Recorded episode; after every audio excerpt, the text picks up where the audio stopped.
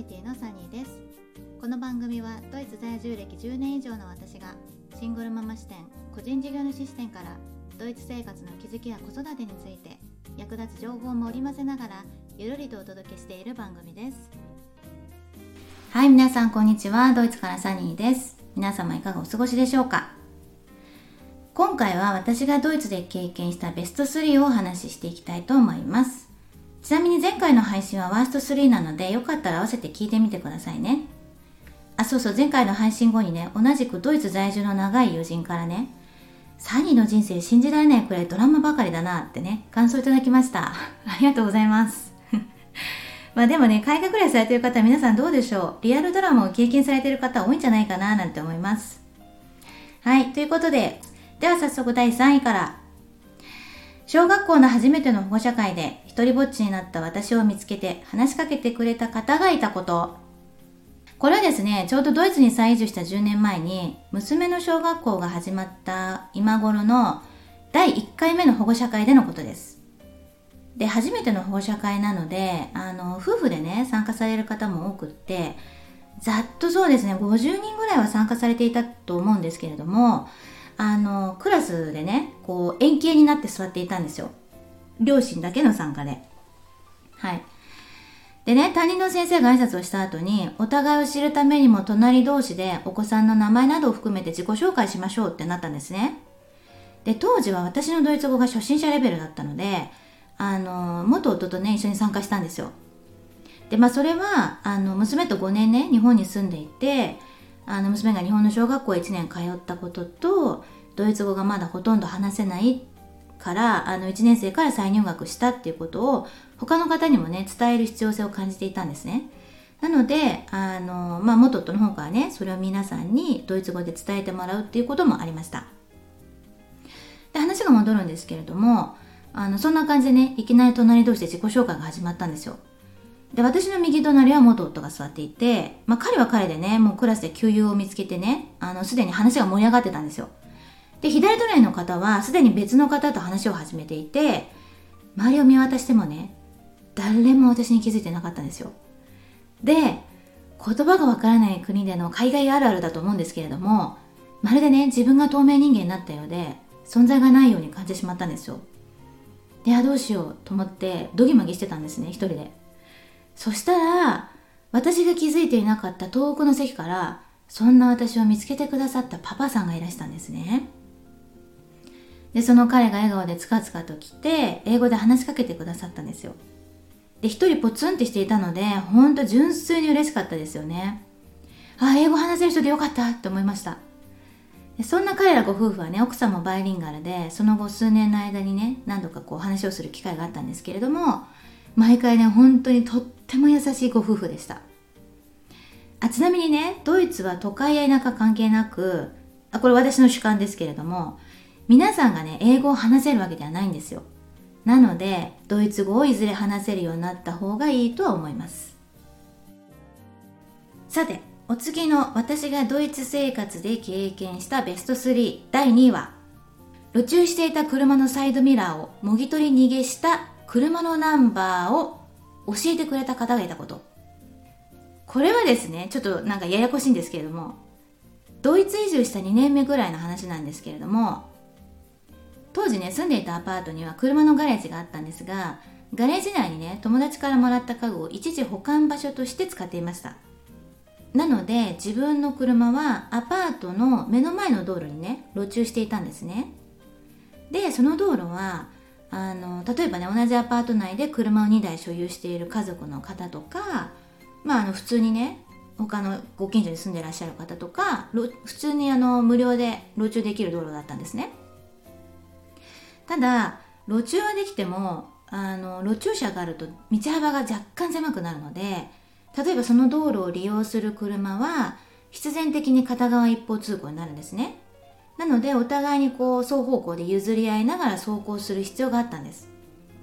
まあ、あのそういう道路ってドイツ国内でも普通によくあるかと思うんですけれども、無理にね両方向から走行しようとすると、そこに止まっている路上駐車の車に接触する危険性があったんですよ。で、ある日ね、家のチャイムが鳴ったからドアを開けたら、私の車のあのもぎ取られたねサイドミラーを片手に持って、なんだかこうブツブツ唱えながら来たね年配の女性がいらっしゃったんですね。で、これあなたの車のって聞かれて、えーえー、私の車の色ですねって言ったら、まず紙とペンを持ってきてもらえるかしらって言われるがままにね、あの取りに行って、そこにさっきブツブツ唱えていたね車のナンバーを書いたんですよ、彼女が。で、安心したようにね何が起こったか説明してくださったんですね。で、その彼女曰く、その私の車のサイドミラーをもぎ取ってそのまま逃げてしまった車の後ろを走っていて、彼女がね無理にね両方向から走行した結果、事件が起きてしまったようで、これは言わないとって思ってわざわざ伝えに来てくださったんですよ。そんな方どうなんだろう、日本とかにもいるのかな、普通いますかね。私ね今まで聞いたことないんですけど、ドイツでも日本でもめっちゃ親切な方だなと思いました。でもね、ここからですよ。あ、ドイツ語で関係各所に自分で連絡しないといけないのか、ちょっとめんどくさいななんて思ったんですよ。大してドイツ語もできないしね。そうで、私の車は別にあのいい車でもないね、まあ、ちょっとボロっとした車だったんですよ、当時。ただサイドミラーがないと不便極まりないし、まあ、どうしようかなって悩んだんですけど、まあ、まああんまり経験できないことだし、その後ね彼女に教えてもらった通り警察に電話しました。あの Google 翻訳使いながらね。そしたらもののじゅうごふんくらいで警察が到着して、まあ、いよいよ面倒な手続きに入るわけですよ。で、あのまあ、ちょっと面倒というか、まあ、ドイツ語でうまく説明できなかったので、ちょうどね加害者の車のナンバーを教えてくれた先ほどの女性が自分の電話番号も残しておいてくれたので、あの私の代わりにね警察に事情説明をしてくれて、警察はあの車に設置されている機械で加害者のナンバーからね住所と名前を突き止めてくれたんですね。で、その日の夕方には警察が加害者宅へ行って、でその後夜にはあの加害者の方がねお詫び訪問に来たわけなんですけれども、その方がねなんと私が前から気になっていた絵を描いていた画家さんだったんですよ。そう、私はね彼女の作品がプリントされていたポストカードをいくつか持っていたんですね。で、近所に住んでいたっていうこともすごいびっくりでした。そんな彼女からねお詫びに彼女の作品のカレンダーとかなんかその他の商品などをねもらってすごい嬉しかったんですけど、あのサイドミラーは修理してもらわなくちゃいけなくって、で最初ねあの車の代理店で修理代ともぎ取りの時にできた傷の塗装修理代を見積もってもらったらさんぜんユーロって言われたんですよ、あのボロ車に対して。で、にかいめの面会の時にそれを伝えたら、彼女から教えてもらった近所の修理工での修理をお願いされたんですね。でそちらだと、まあ、代替え の, あのサイドミラーと修理代で確かにひゃくユーロかさんびゃくユーロぐらいで済んだんですよ。で、塗装は家族の方でできるのがいるからそちらでいいかっていう風にね打診されたんですね。でちょうどその頃ねあのいろいろと彼女には災難が降りかかっていたみたいで、生活状況がね厳しかったようだったんですね。でそれを証明するためにね実際にお家にお呼ばれされてあの拝見したんですけれども、まあ見た感じ本当に私以上に全然もうあの余裕のない厳しい状況の方だったんですね。でサイドミラーをねもぎ取り逃げした時もお子さんをねお迎えに行くのに急いでいたようで、取っちゃったけど戻れないみたいなね感じだったそうです。まああの話を聞くといろいろと突っ込めるところあるんですけれども、あの彼女の身の上話やね当時の状況を見たら私の方もね同情したんですよ。で結局近所の修理工を紹介されて修理して事なきを得ました。私はねサイドミラーが復活して塗装が剥がれたところを直してくれればいいやっていうふうに、ね、思ってたのでもうそれでね終わりにしました。まあ、もちろんね支払いは彼女の方でしていただきました。でその後ね数年その修理工の方にはすごくお世話になって、車の小さい問題とかね車検含めてかなり格安でねしていただいたので、あの良かったなと思います。はい、お次は最後、私がドイツ生活で経験したベストスリー。だいいちいは困った時はいつも誰かに助けてもらったこと。いちいにしていきなりぼんやりした表現になってしまったんですけれども、もうねたくさんありすぎてみっつに絞ろうとしたら、この誰かに助けてもらったカテゴリーエピソードが一番多かったんですね。はい、ってことであの新ママ視点でねいくつかお話ししていきたいと思います。まずですね、これ一番大きいんですけれども、元嫁の私を家族に近い外国人の友人のようにいつも気にかけて助けてくれる元義両親の存在です。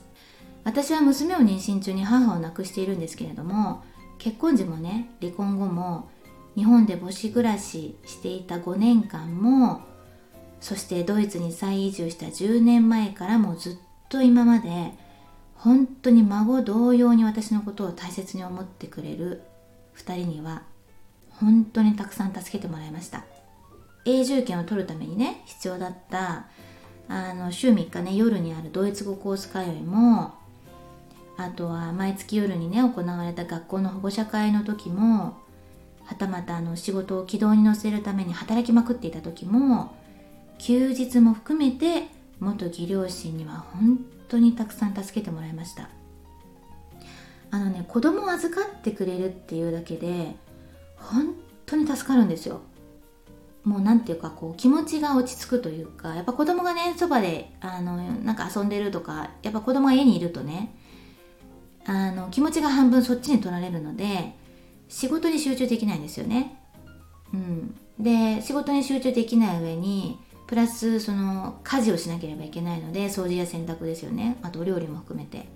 やっぱりこう常にこう時間に追われているような落ち着かない生活になるんですよね、うん、でそういう中でね、やっぱりその子供の世話を、うんまあ、例えば に,さん 時間だったりとか半日だったりとか見てくださる方がいるだけで、だいぶ精神状態が安定するんですよね。はい、そういう意味でもね、本当にすごく助けてもらってありがたかったです。で次にね、ママ友たちともあのお互いに助け合う子育てができました。特にね、あの週末のお泊まり会をねよくね開催してくださる方がいらっしゃって、まあ、開催してくれるというか、まあ、友達子供同士がすごく仲がよくって、あの今週は誰々ん家に泊まりに行きたいとか、あのそういう泊まりに行きたい友達があの結構何人かいたんですよ、ごにんぐらい。なので、まあ、毎週日があの週替わりで行くわけではないんですけれども、あの週末はね基本家族の時間なので家族時間を大切にしたいっていうご家庭も多いので、あのそんな毎週ではないんですけれど、まあでも月にいっかいとかにかいあの違う友達ん家に行ったりとかっていう感じでね、あのお泊まり会を開いてくださるママ友が何人かいました。なのであの娘がね不在の週末はやっぱり家事や育児から解放されていたので本当に助かりました。でその代わり、まあ私があの夏のね平日午後だったりとかはあの子供たちをプールに連れて行ったり、習い事のね送り迎えを交代で行ったりっていうことをしました。でそのうちのね一人のママ友は週にいっかいね午後遅くまで仕事があったので、そのママ友の子とうちの娘が仲が良かったんですけれども、その子の弟も含めてあの預かっていた時期もありました。お金はねいらなかったんですけど、あのまあランチもね作ってあげていたので、彼女は毎回ねきちっと預かり料を渡してくれる方でした。あとはね、前回のドイツ生活ワーストワンエピソードでもお話ししていますけれども、引っ越しにまつわる大騒動の時にあのパパ友ママ友夫婦にはね夜遅くまで助けてもらいました。ということで、前回と今回はドイツ生活ワーストスリーとベストスリーのエピソードでした。本当はねそれぞれじゅっこは思いつくんですけれども、ワーストじゅうなんか聞いてもリスナーさんも私も気分悪くなるだけだしやめました。でベストじゅうを考えていたら、あのベストじゅうってまあポジティブなことですよね。あの結局はね自分に降りかかった物事を悪く捉えるかよく捉えるかで、自分の中に残る事実がいいものに変わったなって気づいたんですね。それで結果たくさんの方に助けてもらって、同じく助け合って今があると思うので、出会ったね全ての方にねやっぱり感謝の念が湧いてきました。はい、本当にありがとうございます。サニーズガーデンドイツの日常ラジオいかがでしたでしょうか。インスタグラム、ブログの方でもゆるりと情報発信しています。プロフィール欄をご覧ください。朗読専用ラジオチャンネルサニーズブックも運営しています。ぜひフォローしていただけると嬉しいです。ご質問やメッセージもお待ちしています。今週もお聞きいただきありがとうございました。